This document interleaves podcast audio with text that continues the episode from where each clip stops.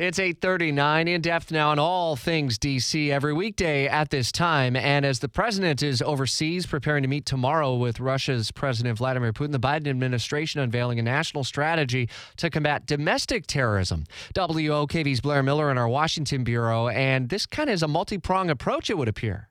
Reading from the Biden administration's plan, it warns that white supremacy and militia groups are the greatest domestic terror threat the strategy released this morning, really a four pronged approach, as you were kind of talking about. It bolsters the ranks of prosecutors, analysts, and investigators across the government to confront these threats.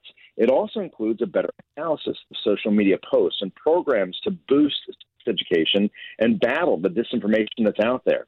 Key to these also is a plan to improve information sharing across all levels of government, which a Senate report described as a crucial failure leading up to the deadly January Capitol attack. So, right? is this directly a result of the January 6th riot, or was this going to be planned and maybe they're putting a little more attention and tying it into what uh, has already been learned from January 6th?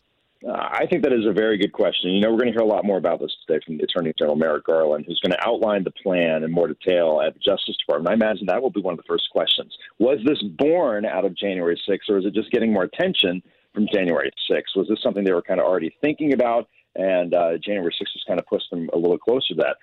It'll be really interesting to see, you know, what's behind all this and, and what the intent is. Yeah, listen on the way home during uh, Jacksonville's evening news at six for a full recap. We'll hear more from the Attorney General on that, and the news follows yesterday's uh, story that uh, we posted to Facebook as the FBI put out a warning that some followers of the QAnon conspiracy theory may become more violent. Lawmakers have been told they could advance from being digital soldiers in the wake of the Capitol attack. It's 8:41. Blair, thanks. Weather and traffic every six minutes minutes.